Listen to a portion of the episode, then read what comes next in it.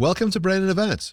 We are delighted to be rejoined by John Martin Fischer, one of our favorite guests. We've recorded two other fantastic episodes, and uh, this will be our hat trick. We're going to be talking about immortality today. John, would you like to start with a thought experiment? So I'm going to compare and contrast two well known thought experiments. The more well known one in contemporary philosophy was offered by the famous British and also he taught in California philosopher Bernard Williams in his well known article, The Makropulos Case Reflections on the Tedium of Immortality. He discussed a fictional character who went under the initials EM, but one of her instantiations was Elena Makropulos. She was the daughter of a court physician in the Middle Ages, and the father had developed an elixir of eternal life more specifically, an elixir that would give her 300 more years of life under favorable physical conditions and reasonably good environmental conditions, we assume. And she's already lived 333 years. She's actually taken the elixir once. She is biologically at the age 33, and now she has the choice of whether to take it or not. She actually chooses not to take the elixir because she finds her life boring and alienating. As she says, everything is the same. Nothing is really rewarding anymore. As Williams would say, she didn't have any more projects that were meaningful and gave her a rewarding life, so she chose not to take the elixir. When I heard this thought experiment, I was somewhat surprised and thought about it a bit more, but then I came across a thought experiment by another well known philosopher, Thomas Nagel, the American philosopher, taught for many years at Princeton and then New York University. And this is his thought experiment. Suppose that you are approached and you're given the following choice. You know, we will give you one more week of life under favorable circumstances, and you're given one more week of life, or immediate painless death. And let's just assume that you're able to arrange your affairs and so forth before this. So that's not an issue. What he points out is almost everyone would choose to live one more week. But then if you're told, of course, after that week, you will be given essentially the same choice one more week of life or immediate death ad infinitum, or not ad infinitum, but we could imagine an indefinite series of these choice situations. And if you reasonably anticipate that you will say yes at every choice point, then Nagel points out it's reasonable to conclude that you would choose it as a one shot deal. You would choose immortality or living forever. And that seems very plausible. So some people find the Makropulos case kind of decisive against immortality, but others find the Nagel case decisive in favor of it. So those are two thought experiments we might think about their intention. So essentially, what's the difference between the two thought experiments in the setup? So in the Williams case, it's that you just need to you need to decide for the rest of your existence whether you're going to be immortal, you're going to take the elixir. Whereas in the Nagel case, you just have to decide for the next week at every point. It's a little more complicated, but that's the idea. The complication is you're only given 300 years in the Makropulos case, but we could imagine it the way Williams treats it, it's not just 300 years, but it's essentially forever because he thinks that after 300 years, you got to have all the problems that you would have if even if you lived longer already. So you could think of it as an elixir that would give you eternal life forever, not just 300 years, versus a thought experiment where it's week by week. And then you extrapolate from that to a one shot deal. Okay. Is it then a difference in commitment. It's sort of the idea is okay, I just have to decide for the next week in the Nagel case. And a week seems quite close. So, so I don't have to think too much about what I'm going to do indefinitely. I just have to think about what I'm going to do for the next week. And then, sort of unbeknownst to me, we extrapolate that, well, I'll make the same decision every week. But I needn't. I could next week make a different decision. We're just saying it would be illogical to do so, but I could. Versus in the Williams case, I have to make the decision now about the next 300 plus years. Yes. And I agree that might affect one's choice or it might be that in the Nagel thought experiment, we're pretty quick to think that we would choose the extra week because it's just a week. But and it's pretty clear that we could extend whatever concerns and projects and cares we have for at least one week. But then if you think more expansively about forever or even 300 years, it becomes a little more difficult, or, you know, maybe I can't envisage my projects going. So maybe it's just psychologically different, or maybe it's deeply, you know, as it were, content wise different to think about forever versus a week. So that's an interesting thought. I one thing I want to point out and is that I think it's kind of a no-brainer that I would not choose to live forever if I didn't have an exit strategy or an exit possibility. So if I couldn't arrange for my own assisted death, you know, then I wouldn't want to live forever. I could be then trapped in a horrible situation, you know, and especially if I get injured or I get ill and I can't be regenerated or can't be put back in a situation where I'm not going to be in pain, it would be a tremendous risk, right? If I couldn't end my life, or even if I'm physically comfortable and in a clean environment, I could be so bored and so alienated from life that I wouldn't want to continue. Again, it would be like a trap, like life in prison forever. So I think that the thought experiment wouldn't be that interesting if I were just choosing forever without an exit, or even 300 years without an exit. That's too risky. But Williams doesn't make his argument based on risk of that sort. He thinks that inevitably, given human nature, kind of creatures we are, with specific character, we would not be able to continue to live, even if we had an exit strategy. I mean, it, it, the problem is not that we would be trapped, the problem is that we would be totally bored, inevitably. But so, what I would want to say is in both thought experiments, in the background, we want the assumption that you would have an exit strategy. You wouldn't be trapped. So Lionel Shriver, your latest book is called "Should We Stay or Should We Go?" And uh, the idea is that there are these two characters who face this choice of killing themselves. And she has a series of different iterations. And one of the iterations, there is an elixir of life that basically reverses the aging process until everyone kind of looks about the age of 25. And she gets to play in this fictional realm with what would that look like. And people do try everything. They change their sex, they change their race, they travel the world, they get married, they get divorced, they have multiple different kinds of sex relationships. And after many hundreds of years of doing this sense of boredom sets in. And the couple then sort of revisit this notion of saying, well, we've done everything that we could ever possibly want to do. Should we kill ourselves? And, you know, it recurs back to the sort of thing that's been going on throughout the novel. And they say, mm, maybe not just yet. And I think the idea of having to end your own life is quite a difficult thing to do. I think, as you said, when you're faced with these two difficult choices, the one is the burden of never being able to escape, that regardless of how your life goes, you are now trapped. You're this uh, immortal being that can't get out. And that seems terrifying on some level. But the idea of having to make the choice to die is also a difficult one. So David Benatar, you know, takes the view that it'd be better never to have been. That he thinks one of the reasons why being born is bad is because you will one day die.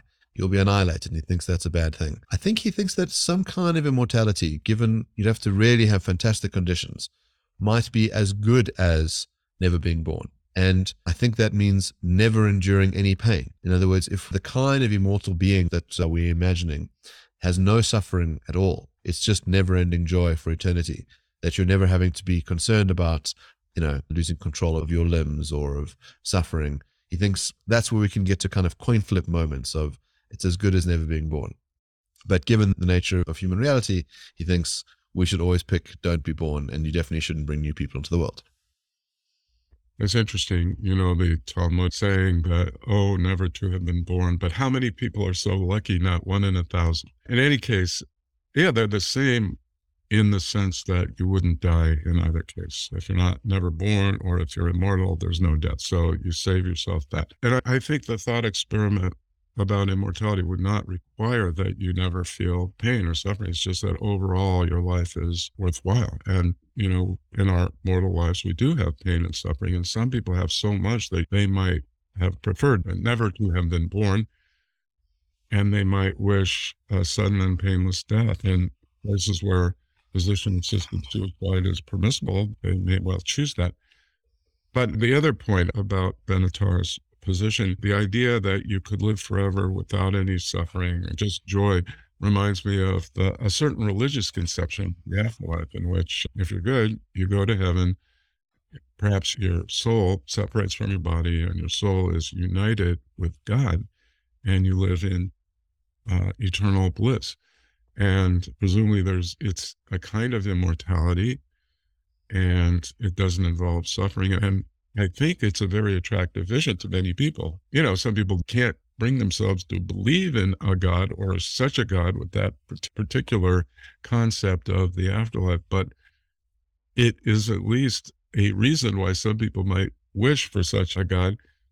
So it's interesting that some people think it's quite obvious that we wouldn't choose living forever, even under various favorable circumstances, even though they think of an afterlife of that sort as very desirable. So I think there's a kind of tension there too. My own view is again that life can be rewarding, can be meaningful, even if it involves significant suffering. So I think it's not the case that for everyone it would have been better never to have existed kind of hard to argue decisively one way or another on that, though. So I've got two questions. The one is how bad is boredom? Is it so bad that it's worth ending your life, or at least not choosing to extend your life indefinitely? And I and the second question has to do with that distinction because I'm wondering in the Makropulos case, I might have misunderstood the case, but is it the choice between continuing an ordinary length of existence versus taking the elixir and continuing virtually indefinitely? Compare that with the Nagel case where the choice is between death right now mm. and another week.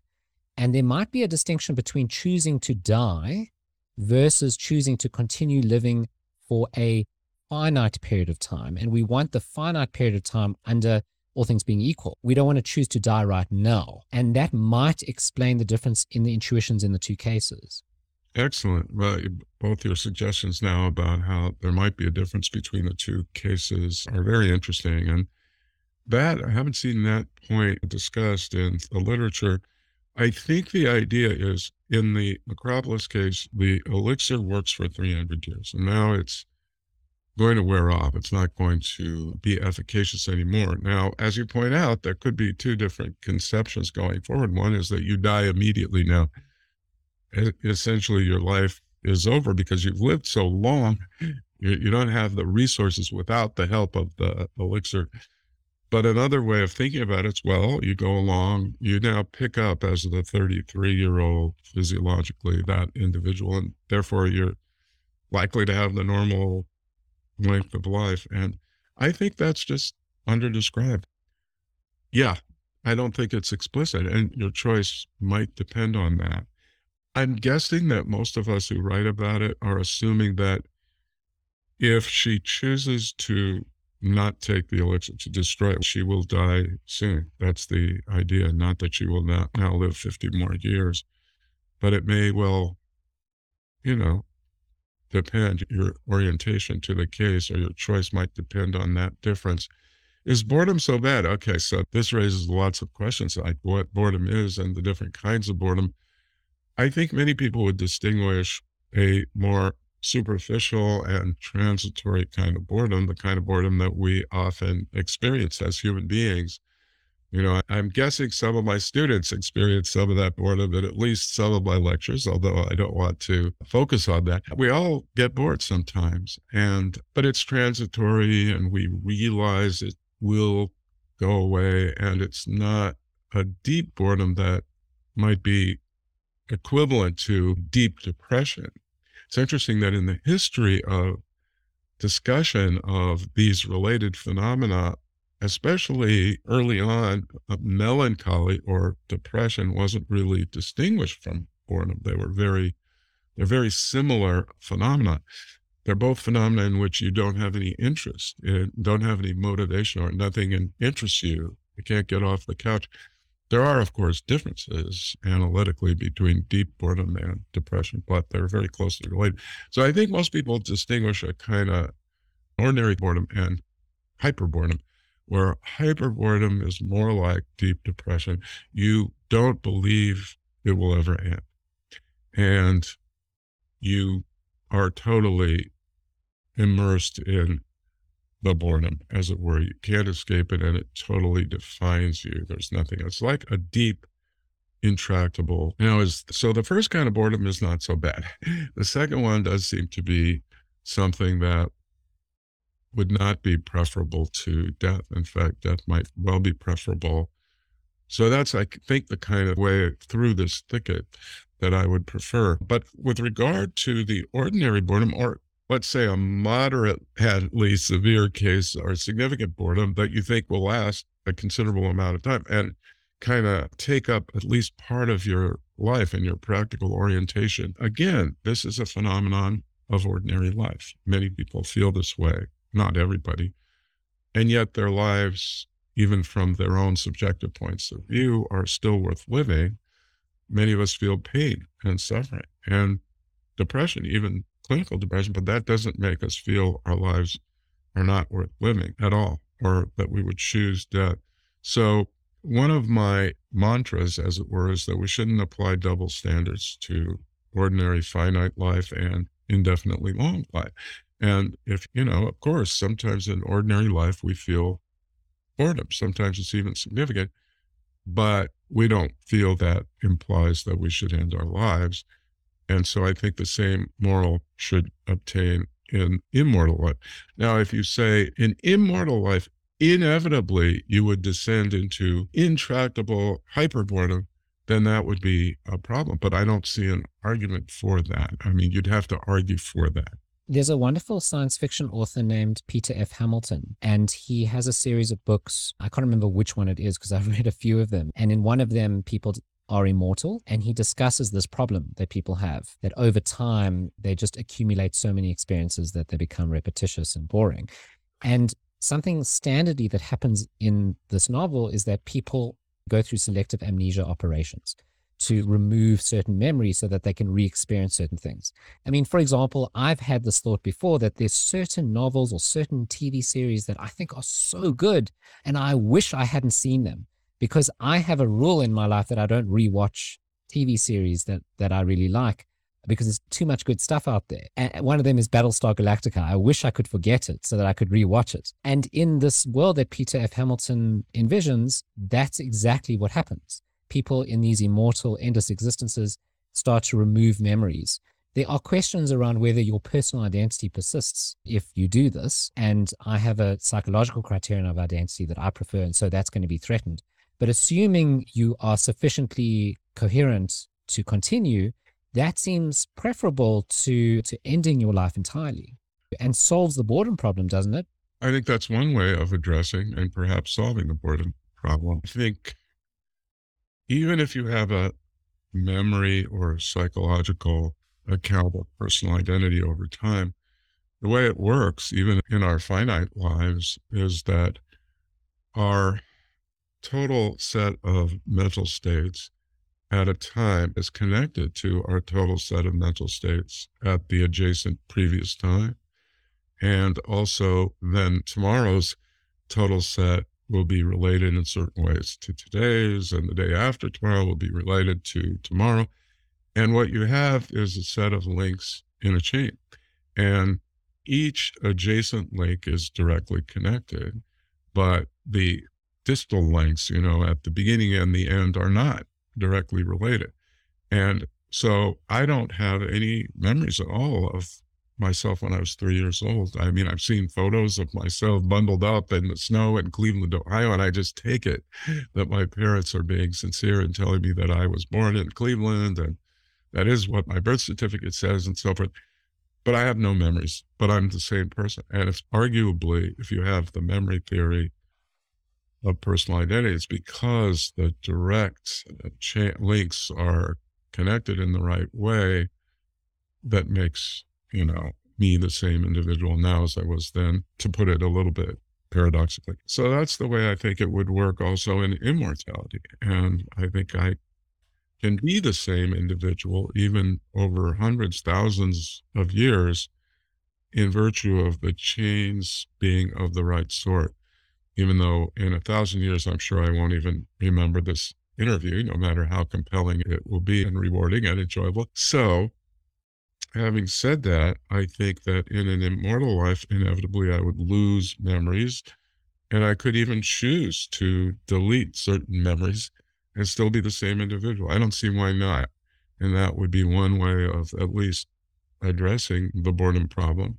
Now, of course, if you delete too many memories, maybe you would then at least weaken the chains that, that bind you together, links that bind you together. And then there will be questions about at what point you actually are not the same individual. But I agree, you could probably address it this way. And there's some contemporary philosophers who don't really take into account memory loss at all. But I think there are other ways as well of addressing the boredom problem. I mean, I think the fundamental issue for me is whether it really is true that we would inevitably become deeply or hyper bored. And I'm not convinced that's right. Even if we have all our memories, I think that's something that is highly contentious. And I just put it this way, we could discuss it in greater length. But when I first read the Williams paper, as I said, I was very surprised. And then upon reflection, I found it really implausible that after 300 years or 330 years, I would have run out of pleasures and run out of rewarding relationships, love, friendship, intellectual projects that I love, literature, art. The whole idea that within 300 years all that would go just struck me as being radically implausible. I mean, I lived in England for a year in Oxford when I was a graduate student. And I think the English countryside in the winter when it's cold and it's overcast day after day, maybe Bernard Williams was too much affected by that. But, you know, maybe I have a different attitude living in sunny California. But I, I just think it's really implausible that we would lose everything that all our projects, everything that gives meaning to our lives, everything that propels us into the future within 300 years. And then upon reflection, I don't see why that would inevitably be true even after thousands of years. At least that's my view. So, a couple of more sci fi cases to play around with this idea. The one is a character from The Hitchhiker's Guide called Marvin the Paranoid Android.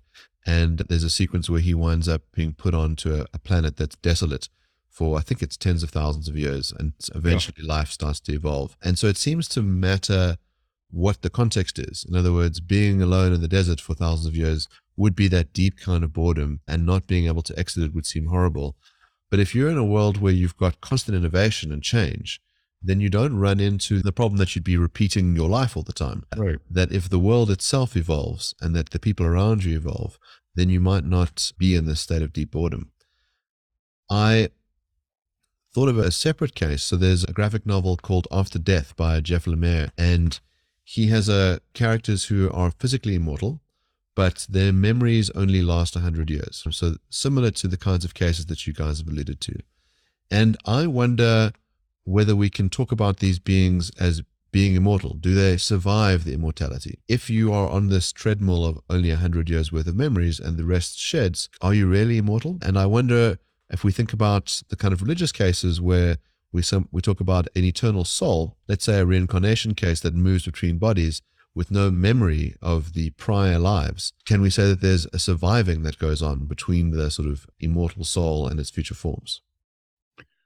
Yeah, this raises all sorts of interesting issues. One point I would make is even if a particular memory only lasts 100 years, for me, the question is whether there are direct links of the sort that we were talking about over time. So, in other words, let's say you acquire a set of memories and you live for 100 years. And then on your 100th birthday, you still have all those memories, let's say, implausibly. Then the next day, you've lost all 100 of them. I agree. It's unclear that you're the same individual. It depends on your account of personal identity. But if each memory lasts 100 years, but then let's say when you're five years old, you have a very vivid memory, your first day of kindergarten, or someone's really mean to you in kindergarten, very vivid memory that you have when you're 100. But now, when you're six years old, you have a very vivid memory of making your first close friend in first grade. Now, does that memory last 100 years? You know, so it's not as though all your memories are extinguished on your 100th birthday. It's just 100 years worth of them, you know, as it were, are, but then you'll still have more as you go forward. That's all that's required to me. In other words, you know, Wittgenstein used the metaphor of a rope, and the strands are connected to each other, but there's not one strand from the beginning to the end. It's still a single rope.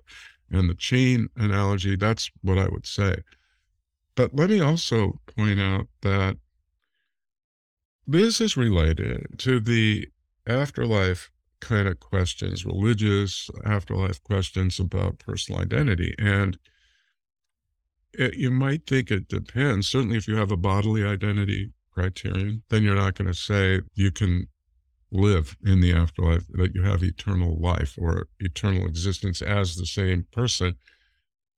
But if you have this view that you're just a soul, or if you have the view that it's not essentially religious, but you are a basic subject of experiences.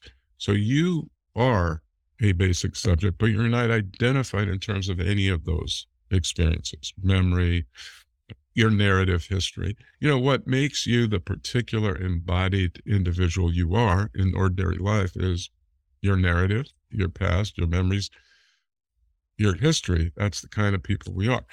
But you could ask, are those features essential to us? So, another way of thinking about metaphorically is Am I a stream of consciousness, a stream of memories, or am I the the river bed?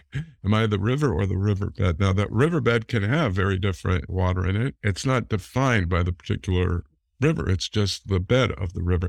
And so you could think I, as a basic subject, am not defined by my particular narrative or experiences. I'm not essentially that. And if that's right, then you could imagine, you know, for instance, living forever in communion or in conversation with or identity with God. Let me give you a couple examples that may help to illustrate this. I could imagine that I was switched as a baby in the hospital and they mixed the babies up and they sent me home with a couple that weren't my biological parents and they sent their children home with my biological parents. And I could imagine being raised in this other family. And, you know, at 30 years old, I could imagine being told about this. And it's natural for, for me to imagine that I'd wonder what would my life have been like, you know, if I had been raised by my biological parents. Now, I wasn't,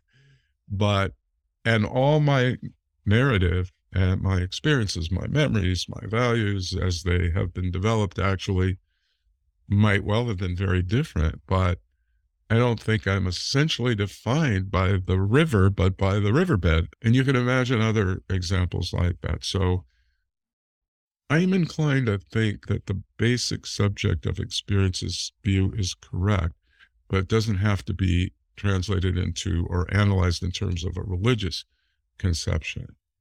It seems like the Nagel thought experiment establishes quite plausibly that more life is better, all things being equal. So, assuming there's no risk, assuming you've got an exit strategy, assuming you don't insert something terrible like horrendous boredom, more life is better. And it seems like the arguments in favor of more life are fairly natural. It's things like more pleasures, more relationships, exploring new things, more beauty. So you kind of lump in the values that are associated with our lives, and we say more of that is better because there's more value.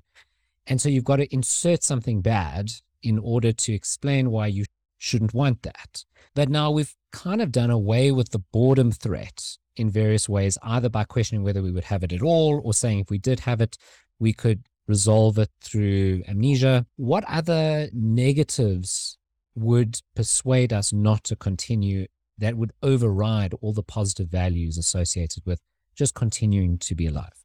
Two things. You have again pointed out a potential difference between the Williams thought experiment and the Nagel, and a problem with extrapolating from the Nagel thought experiment to the one shot case, you could say. Because if I'm told you have one more week, good physical circumstances, you're not deteriorating, you don't have suddenly develop a disease or a stroke, or you're, you know, your house burns down, nothing like that.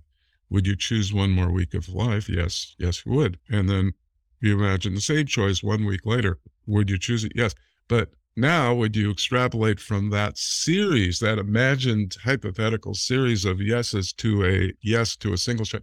What that the problem is that we've kind of defined boredom out of existence in the one week choice case because you're not going to become bored, hyper bored in one week. But then when you think about a one shot deal, now the question of boredom becomes relevant. So I think it's an excellent point, but I think there are more direct ways of doing that because again, the various fictional accounts that you've invoked where people either do or don't eventually become bored, I would challenge them and I would look carefully at their presuppositions and I would try and distinguish questions about positive experiences, pleasures, joys, perhaps, from projects that we find in our finite lives compelling and engaging, and even relationships that we find engaging, but not solely because of pleasures, but because of something more, as it were, intrinsic. And so, with regard to the pleasures,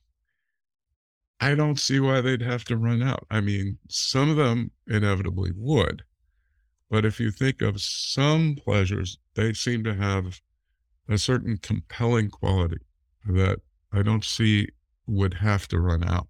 So now think of certain pleasures that we find particularly compelling in our finite lives. I mean, delicious, eating delicious food, your favorite delicious food, listening to your favorite uh, music, whether it be, you know, Wagner's operas or Mozart or Bob Dylan or the Sex Pistols, whatever. And I know I'm dating myself, but there must be some lower brow groups that are very popular now. Whatever really, whatever floats your boat, whatever gets you excited musically or in terms of art or visiting a city that you've never been to or that you have been to, but you're now looking at it anew. It can be an extraordinarily uplifting and sublime experience. Sex, uh, a healthy sexual experience, is a kind of compelling thing. I mean, you know, the French call it the petite mort, the little death, and I think it's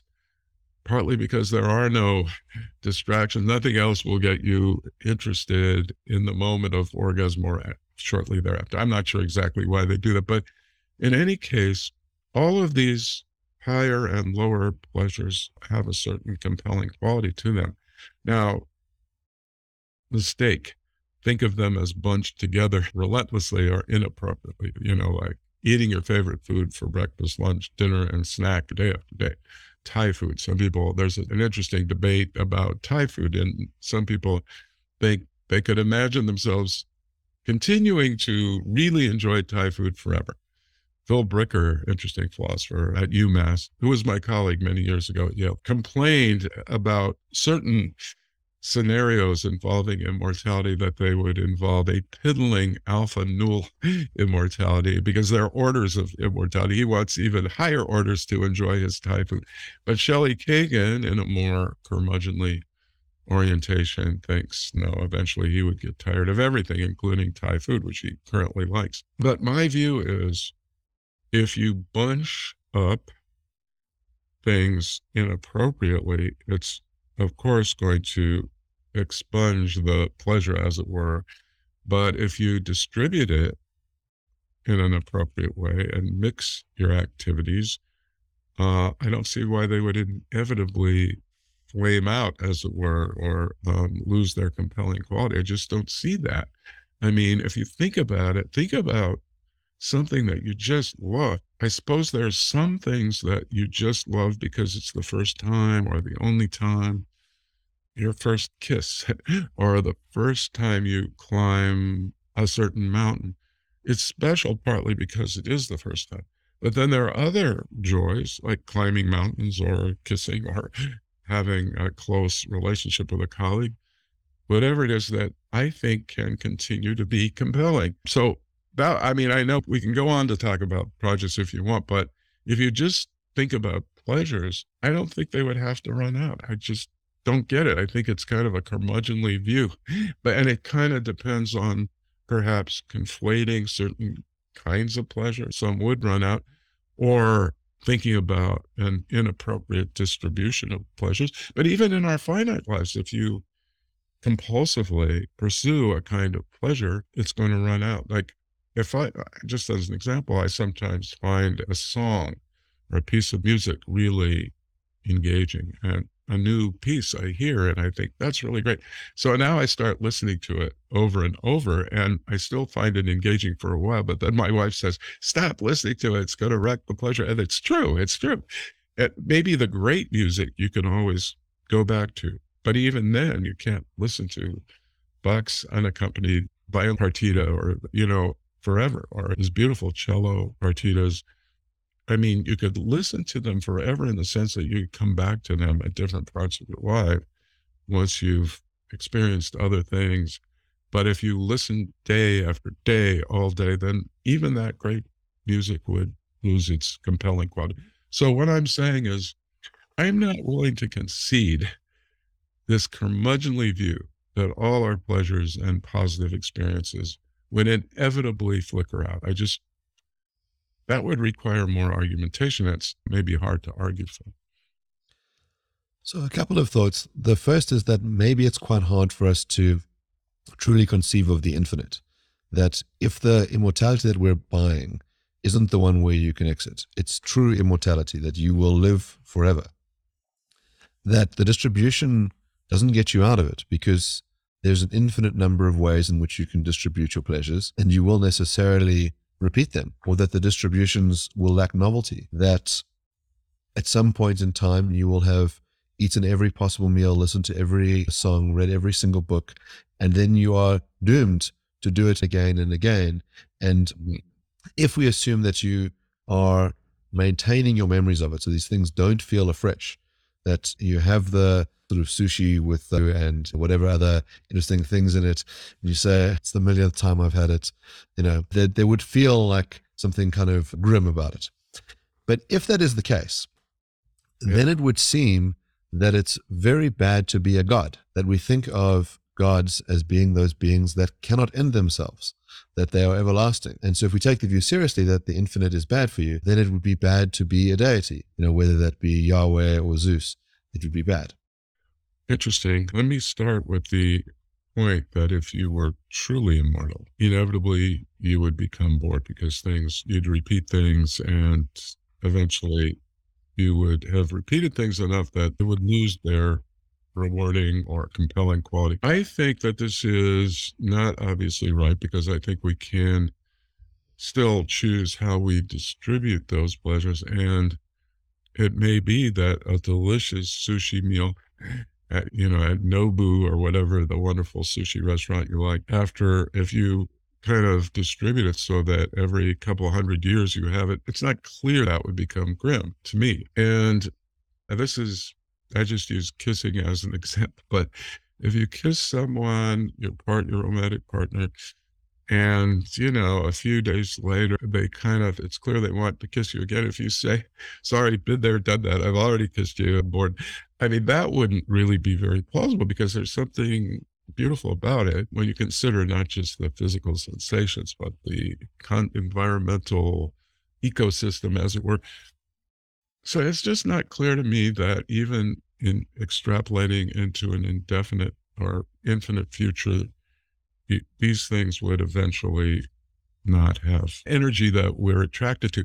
On the other hand, I'd also say this is another reason why I don't think it's clear that we'd want true immortality. I distinguish, uh, and this terminology comes from a book by Stephen Cave, who is not a pro immortality guy, but he distinguishes true immortality, which is invulnerability to death, no exit strategy, invulnerability to death. You live literally an infinite amount of time versus what he called radical life extension. And in radical life extension or medical immortality, you don't die from natural causes, you don't die from diseases, but you could still take your own life or you could still be murdered. You know, someone could shoot you in such a way that they kill you. You're not invulnerable to that. Let's say you have no exit strategy. That would seem to imply that no one else could end your life or that you wouldn't die by falling off a cliff or being shot. So if you do have an exit strategy, you're not going to live forever in the sense of an infinite amount of time. Now, you know, it's hard to predict or kind of in a reliable or in a very convincing way determine an average number of years that a medically immortal would live. In other words, someone whose body is not deteriorating and is not going to die of a heart attack or of cancer. How long before that person will fall off a cliff or have a rock land on his head or be murdered by a jealous lover, whatever it is?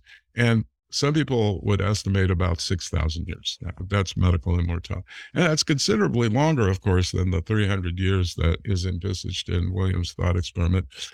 That's the kind of forever that I would find more choiceworthy or more seriously appealing.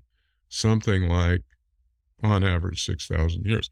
And that would change the thought experiment a lot it would make it much more attractive to keep taking the elixir or to choose the immortality. So, two separate points. The one is just an FYI, I wrote, I'm a science fiction novelist as well, and I wrote a novel called Killing Kidney, which is all about these robots that are invulnerable. So they have these ah. incredibly hard exoskeletons, and the way that they find meaning is through seeking desperately the elixir of death.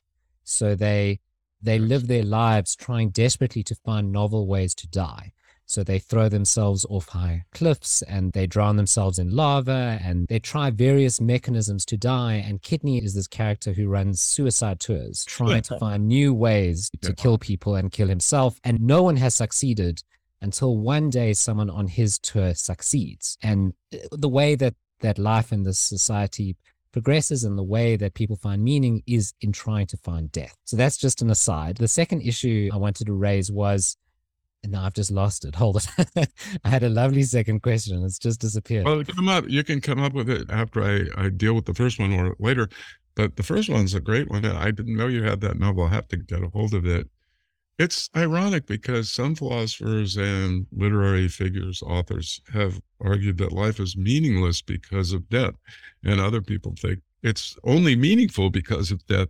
It would be meaningless if we didn't have death. So, you know, people have come at it with very different orientations and conclusions upon reflection. Yeah, I think that if you literally could not die, I think then that changes the equation or changes the question fundamentally. If you had no exit strategy, it would be a very risky thing to choose that kind of scenario or that kind of forever. And it's much harder to argue that under that kind of scenario, life could remain meaningful and engaging. Right. I agree. Now, I don't, I'm not convinced that you could argue successfully that such a life inevitably would be not worth choosing. It might be that robots have only a limited range of capabilities for sensation and pleasure and experience and relationship, although maybe not. But maybe our intuitions about robots would be fundamentally different from human beings, but maybe not. But it's interesting. But I think it is different. Like if you imagine radical life extension, you still are at risk of dying every day. You know, this afternoon you could be run over by a, a, a lorry or a semi truck. I, I, don't mean to jinx any of us, and uh, I know it's a morbid thought, but you never know. You know that on average you live six thousand, so you might live ten thousand years, or you might die tomorrow. So that gives a certain, I don't know, energy to you, or it implies a certain fraughtness. Life is fraught. It's precious. You never know when it's going to end, though you know you'll have on average 6,000 years. That kind of existence, I think you could argue as much more easily that it could be meaningful. Okay. Because although I'm not giving up on the hope that even a true immortality might be meaningful. Okay. So that's the way I would put it. I think it's, yeah, it's interesting. I, like I say, some people think that life is only meaningful because it's finite. It's death gives meaning to it. And so there are fictional dystopias that are presented in, in which people are desperate to have the opportunity to die. Or I think that probably presupposes a negative answer to the ideas that are questions that I'm posing about the possibilities for indefinitely regenerating projects and pleasures. I mean, I want to return very briefly to the idea that you can distinguish pleasure from other kinds of projects. And I've been suggesting that certain pleasures wouldn't necessarily run out. And I'm inviting you to consider that carefully. Uh, consider the really compelling ones distributed in an appropriate way. The way Kierkegaard talked about rotating your crops, you know, a farmer has to rotate their crops. And he actually explicitly made the analogy with the aesthete you have to rotate your pleasures.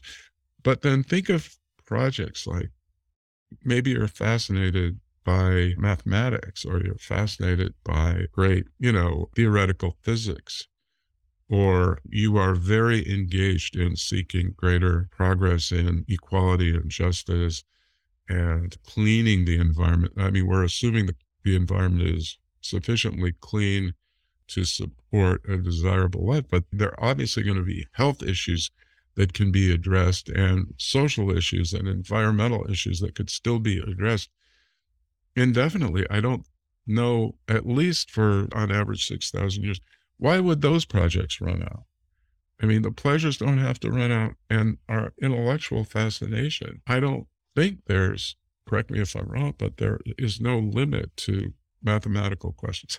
and it's doubtful that we'll ever really figure out the origins, you know, of the universe. Maybe we will, but those questions are going to be on the table for a long time. And people who are compelled by them, I don't think if you ask them, will this eventually run out? They're going to say yes. So they, the whole project of love and deep friendship and collegiality, those are transformative. They transform our lives. They give our lives a kind of sublime magic where we transcend the ordinary aches and pains and colds and flus and even more significant, you know, back injuries and cancer. Love and friendship can bring us through and help us. Why would we stop caring about that? I, I mean, I just think that's why I use the term curmudgeon. And that's why I poke fun at Bernard Williams and the British countryside in the winter. I have lived through a winter in Oxford. And it's beautiful at other times of year. Even winter has a kind of beauty to it. But I think you could inappropriately extrapolate. So I wonder if our ordinary moral obligations would be the same in a world in which people were immortal and let's say could be repaired of injuries that they suffered. So we ordinarily think that it's wrong to cause someone pain, to besmirch their good name, to lock them up against their will.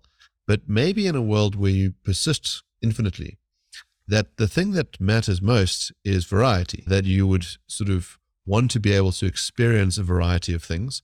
So given the option of being able to play captor for a while, to kidnap someone, to be a rapist, might be the kinds of things you say, well, I can't lead a full life if I'm only doing, you know, the ordinarily morally good things, I need to try the dark side as well. And also, it's not so bad for the other person. So, ordinarily, if you suffered this traumatic thing in a short life, it might be quite pivotal in your in this sort of broader scheme of things. We say, "Wow, this was a landmark moment," but you're going to live forever. So don't worry about it. You suffered a bit of pain. You got uh, kidnapped by me. But in the broad scheme of things, it's not a big deal. And you might think that, well, we all kind of ought to be experiencing this. And it's what you see in the classical literature, right? So the Greek gods aren't saints. They're almost amoral. There might be a sense in which they're bored And so they toy with human beings and they toy with each other and they experience jealousies and have feuds and act out in all sorts of ways that we think are, are bad for a mortal to act. But I wonder if the immortality changes the moral stakes. Great set of questions. And I'll take the opportunity to make a point. Just like I think we shouldn't have a double standard for a finite and infinite or very long lives. That's just unfair. I don't think we should expect immortality to be just like mortality. So I think that there will be differences and our moral views may well be a little different as long as there's sufficient similarity, that's all we really need. So obviously, immortality will not be the same in every respect. But as I said, it would be unfair to demand that as long as we have sufficient similarity for it to be a recognizably and potentially appealing human life. That's all we need. Now, with morality, I think the basic values would stay the same. And the basic part of it is because of what I call the logic of human experience or the way we experience the world. So think about pain. I think I have a strong pro tanto reason to avoid causing pain or to alleviate pain when I can in other people. And that's because of the way pain is experienced by human beings and the way it gets in the way of our other values like autonomy but there's an intrinsic badness to pain. And the mere fact that it will be over doesn't make it much better if it's better at all. And an example I have is let's say you've hurt yourself in some really significant way, you're in significant pain, but you have your little I'm immortal badge, you know, your medical badge that says I'm immortal. And let's say the rescue, the medical rescue staff or the team come with the ambulance, the paramedics come and they see your little badge and they say, oh, well, you know, there's no need then for us to give you the pain medication. Eventually it'll go away. That would be outrageous, right? And you'd say, no, I hurt now. Give it to me now. Give me the pain medication now. And that's because of the way we experience pain. And so I think there are basic values that stem in part from the way human beings are hardwired and are wetware, the way we experience the world. And there are normative values that are more structural or stem in a Kantian way from our practical reasoning. We have certain rights and we need to be treated with respect. And all of this wouldn't change, I think, in an immortal world, in, a world where we all knew that we would either be truly immortal or medically immortal. You, you couldn't legitimately tell someone, yeah, I'm causing you terrible pain, but eventually it will be over. And it's needless pain. It's because I want to have a certain experience. To rape someone is a horrible thing that causes pain and suffering, but also it's a horrible normative violation of someone's rights and so forth. And simply to say, I want the experience, I want variety, and eventually you'll get over it. It's just not okay, norm- normatively not okay, because again, of the way the structure of human capabilities and experiences and certain basic normative facts that just wouldn't change.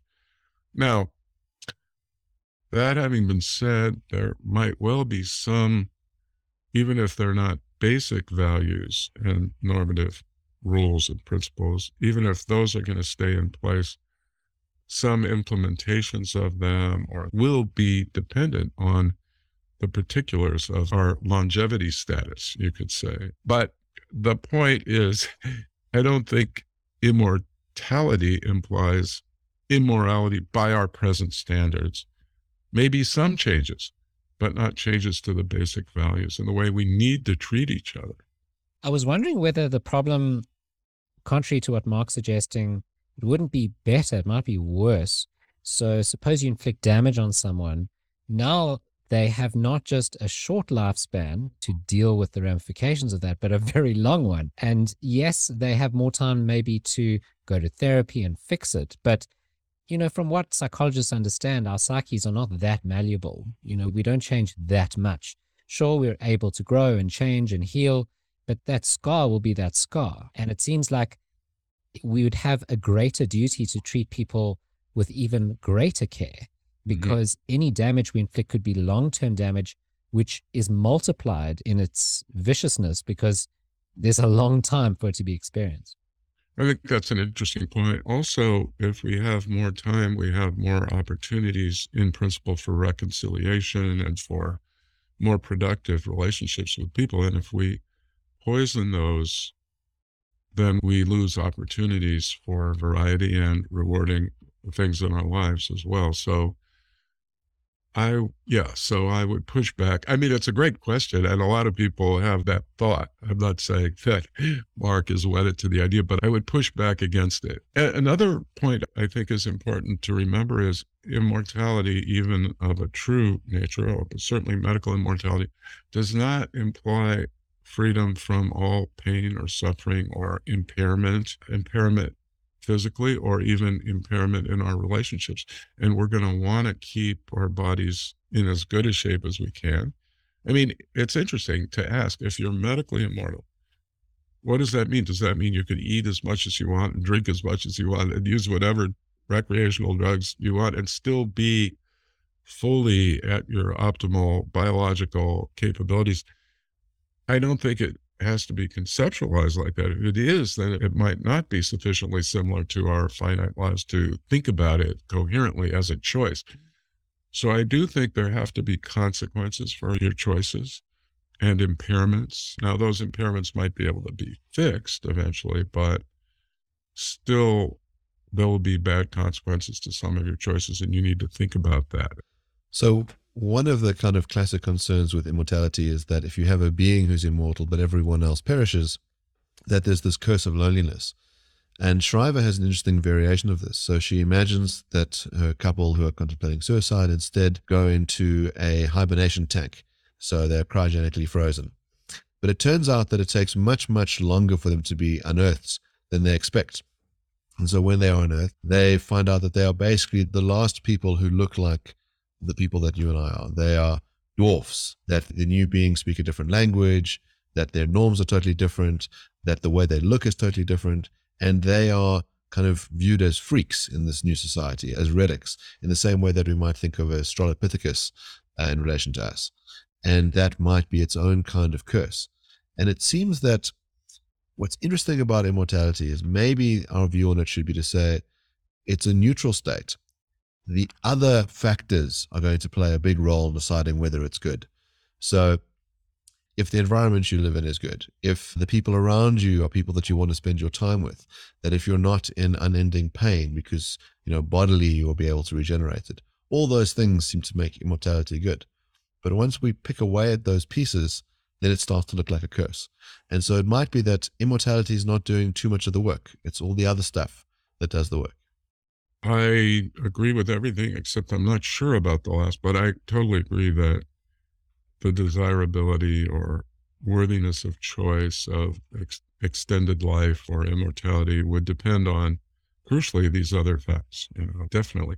And i think again a hasty generalization that leads many people to have a negative view about immortality is to extrapolate from our interactions with certain elderly people, let's say, who have begun to lo- lose their memories or who've become demented or who have trouble with mobility because they're so impaired, they have arthritis, they're in terrible pain. And they, they ask themselves, would I want to live forever and getting deteriorating more and more and more? Of course, we wouldn't. But that isn't the way the thought experiment goes. That would not be interesting. It's like, no, I don't want that. Nobody would rationally want that. So those facts are crucially important. I agree.